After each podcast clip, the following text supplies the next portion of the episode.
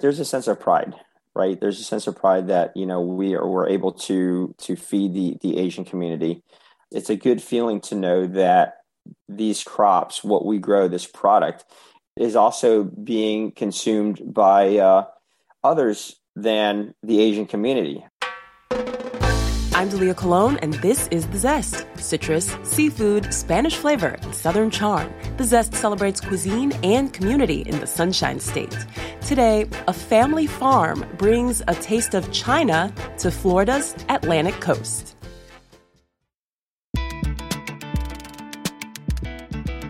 Last week, we took you all the way to France for a conversation about oranges with Florida native and cookbook author Jamie Schler. Thanks to Charles Kersey for reaching out to me on Twitter at Dalia Colon to suggest that interview. But don't put your passports away just yet because today we're exploring vegetables native to China with our guest, Roland Yee. Roland is the third generation co owner of Yee Farms, which his grandparents started after they immigrated to New York City and eventually made their way down to Florida. Today, Yee Farms sits on a thousand acres in Boynton Beach. The Yee family supplies bok choy, Chinese broccoli, winter melon, and about a dozen other veggies to Florida's Asian and mainstream markets, restaurants, and even cruise lines and theme parks. In our conversation, Roland tells the story of Yee Farms and explains how the challenges of farming have changed over the years. Then he and I brainstorm ways to enjoy all those fresh veggies.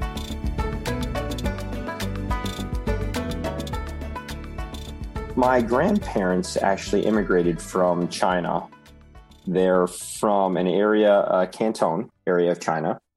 They immigrated to New York City and they were actually in the laundry business. And it turns out that my grandmother had asthma. And because of the asthma and uh, living in the city, it really uh, adversely affected her. So they were told by the doctors that she should probably move out to the countryside, which is how they went to Great Meadows, New Jersey. And when they moved out to Great Meadows, New Jersey, they literally taught themselves how to farm because that's about all they could do. That's that's all they could figure out how to do. They they weren't necessarily uh, you know educated in anything else. Wow. Okay, farming seems so difficult. So had they had a background in farming? Not really. No they didn't have a background. They just kind of self taught. And I think uh, just ambition, ambition, uh, you know, the, the, the need to survive allows you to learn a lot of things really fast. For sure. But I'm thinking if I needed a job, starting a farm would be pretty low on the list because there's, it's just so difficult. so yeah. what kind of, what kind of things were they growing in New Jersey? So they, they just started with the, the vegetables that they were accustomed to eating back in, in China, stuff like uh, Napa cabbage, bok choy, baby bok choy. And uh, over the years, uh, that, that list has just kind of grown from there. Okay, so they're in New Jersey growing bok choy and Napa cabbage. And I guess they must have been successful at it because the farm is still going, huh? They were, they were. So they they they started out in, uh, like I said, 1940s, and then in the uh, late 50s, because of the season up in Northwest Jersey is so short, they actually had to extend the season because they had a, a restaurant route that they were running back in New York City. So Great Meadows is approximately an hour away from New York City. And uh, in order to supply the product for a longer length of time during the season, they expanded down into South Jersey, down into Bordentown town. And then in the late 60s, my granddad actually was helping another farmer down in Florida, which is how he was introduced to Florida farming. And uh, long story short, we had a contract to supply these restaurants in New York City and by that time, Boston, Philadelphia. The farmer that he was getting it from asked that uh, they purchase it from a distributor back in New York. And because my grandparents didn't want to do that and they wanted to supply a product as fresh as possible, that was really the impetus for moving to Florida to grow it themselves so they could supply it year round. Okay. So, who were their customers? You mentioned they had a restaurant route. So, were they primarily selling to Chinese restaurants, any type of restaurant? It was predominantly Chinatown.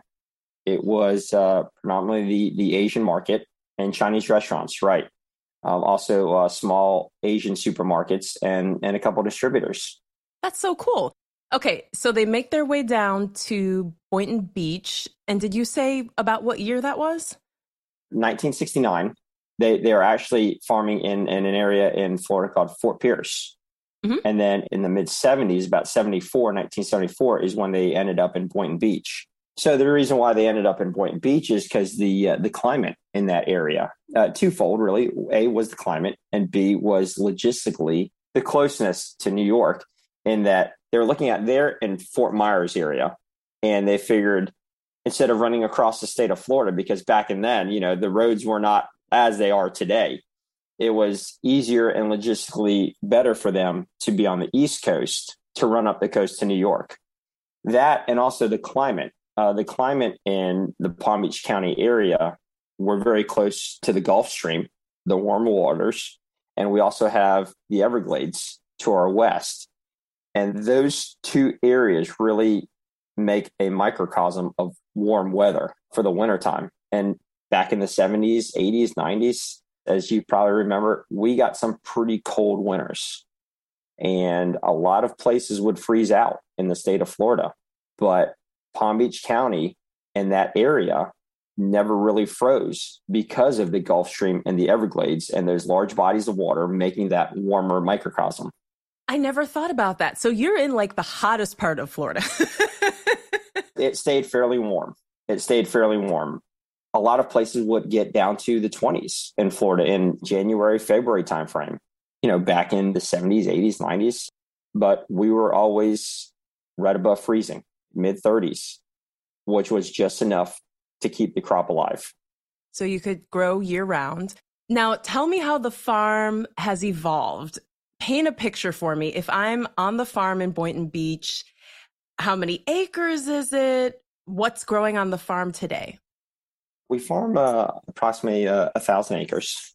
We grow approximately 15 different items Napa cabbage, bok choy, baby, baby bok choy Shanghai, uh, daikon radishes, um, a lot of the stuff that you would see in your Asian market, or your, and really, it's become uh, mainstream even in your supermarkets now. Things have kind of evolved over the years. It started out as the restaurant business, like I said. From there, we kind of went to uh, distributors. Over the years, it's become kind of more of a, a niche now. Not only Asian market, it's uh, a lot of uh, supermarkets, Caucasian markets, cruise lines, and theme parks as well, in addition to what we started out with. Cruise lines and theme parks. I wouldn't have thought of that, but that does make sense. And we've had on Chef Albert Youngman, the culinary director for Epcot. And of course, they have a lot of international cuisine. And obviously, on a cruise, you can get anything you want any time of day.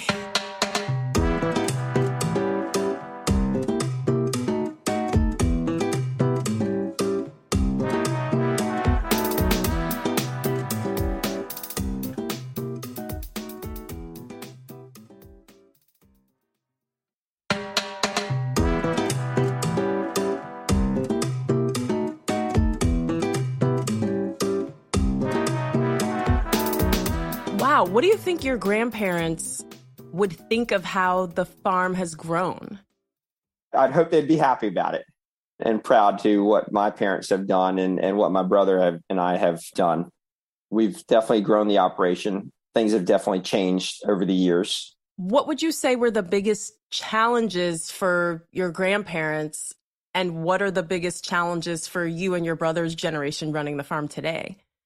And my grandparents, you know, when they first started, obviously they they really had to learn how to farm and get the knowledge to farm.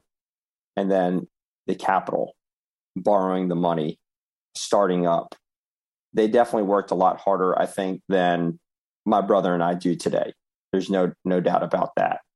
What we deal with today a lot is food safety, being environmentally conscious, looking at what really does the customer want today as opposed to what they wanted yesterday or in the past. Packaging, for example. You know, people want to be more environmentally sound. So we use recycled paper for packaging. We decrease the amount of wax that we use in the boxes if we can, because of wax is a product of the petroleum. As far as the product goes, there's a move to smaller product now, as opposed to large bok choy, for example, or large Napa, for example, because a large head of cabbage will feed a family of four with a lot of extra. So, what can we do to get a, a product that's a little bit smaller in size, that's more manageable, and it's going to be less waste? Oh, I didn't think of any of those things. What does it mean not only to have a family farm? We've had farmers on the podcast, we've had dairy farming family recently. But what you're doing is carrying on a tradition that started in China. You're selling these vegetables that are so important in your community. So, what does that mean to you? There's a sense of pride, right? There's a sense of pride that you know we are we're able to to feed the the Asian community. It's a good feeling to know that these crops, what we grow, this product, is also being consumed by uh, others than the Asian community you know, a lot of the Caucasian and different ethnic communities are now consuming this as well. So um, knowing that it's becoming more mainstream, it's it's a uh, it's a good feeling. It's it's it's nice to know that uh, what what we're doing is feeding the American people, not just feeding the, the the Asian community. Very well said. And good food is just good food. So we have to talk about what people are doing with these vegetables. What are some of your favorite ways to enjoy these vegetables? So, uh, I'm not much of a cook, but stir fry is how we do a lot of these, mixing it with beef or chicken, making a, a simple stir fry with a simple sauce on it, or really just eating it steamed the way it is, is very good. Napa is found in egg rolls and a lot of different dishes or in salads. A lot of people will will eat them in salads as well. Now you're making me hungry. I should have had lunch before I talked to you. Yeah, I think I would go for a salad. And I don't know if you've ever done this, but you can actually eat ramen noodles uncooked if you crunch them up and mix them with the vegetables and then whatever dressing you're using, the dressing softens them a little bit. And I could see all the vegetables you named going into a really good salad. Oh, that does sound good. That does sound good. You might have to send me a recipe for that. I was going to ask you to send me a recipe. That's usually how this goes. Maybe I'll offer a recipe. okay, you mentioned your brother. You and your brother are third generation, I suppose. What's his name? Ethan. Ethan. Okay, Ethan, Roland yep. and Ethan. And then are you still working with your parents or you two have kind of taken the reins? Well, we've kind of taken the reins, but uh, you know, when it's a family farm and you're in it, you're in it for the long run. So my parents are definitely an integral part of everything that goes on. Okay, what and, are their uh, names? Uh, we'll give them Thomas and Nancy. Thomas and Nancy. Okay. And then okay. my sister-in-law Amy is also a part of the operation. And you know, it's we, we pride ourselves also on on long-term relationships. So, you know, we've got customers that have been with us for literally generations. My mother, for example, has worked with parents of some of the customers that uh, their children have now taken over. When when you have relationships like that, you just don't drop them, right? We want to keep those relationships going. That's one of the other reasons why my mother and my father are still an integral part because they they frankly they talk to these people with some of our customers on a daily basis.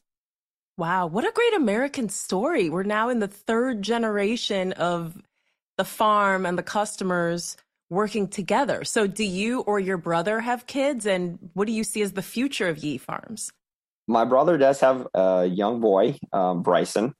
Um, he's five years old now, and actually, I just had a daughter uh, that was born uh, eight months ago. Oh, okay. Tell me Abigail Grace. Yep. Abigail so, Grace. So Abigail and Bryson, two cousins, maybe fourth generation farmers we'll see. Hopefully, if you know if they if they want to get into it, we're not going to push them away from it. But uh, you know, just as everything else, things are changing in agriculture, and as things evolve, you know, there's always challenges. But I think the future of family farms is still bright in in the state of Florida, and really just across America in general. I really do. I think that's a perfect place to end. Wow.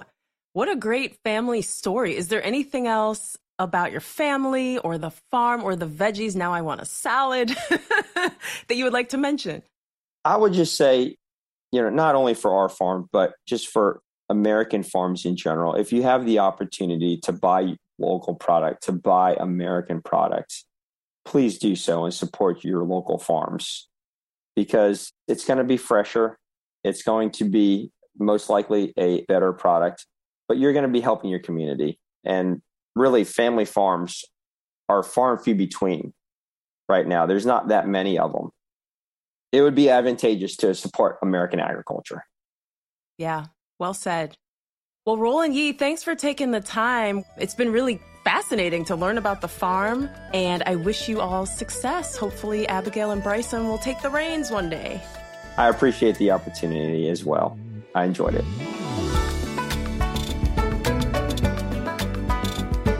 Roland Yee is the third generation co owner of Yee Farms in Boynton Beach.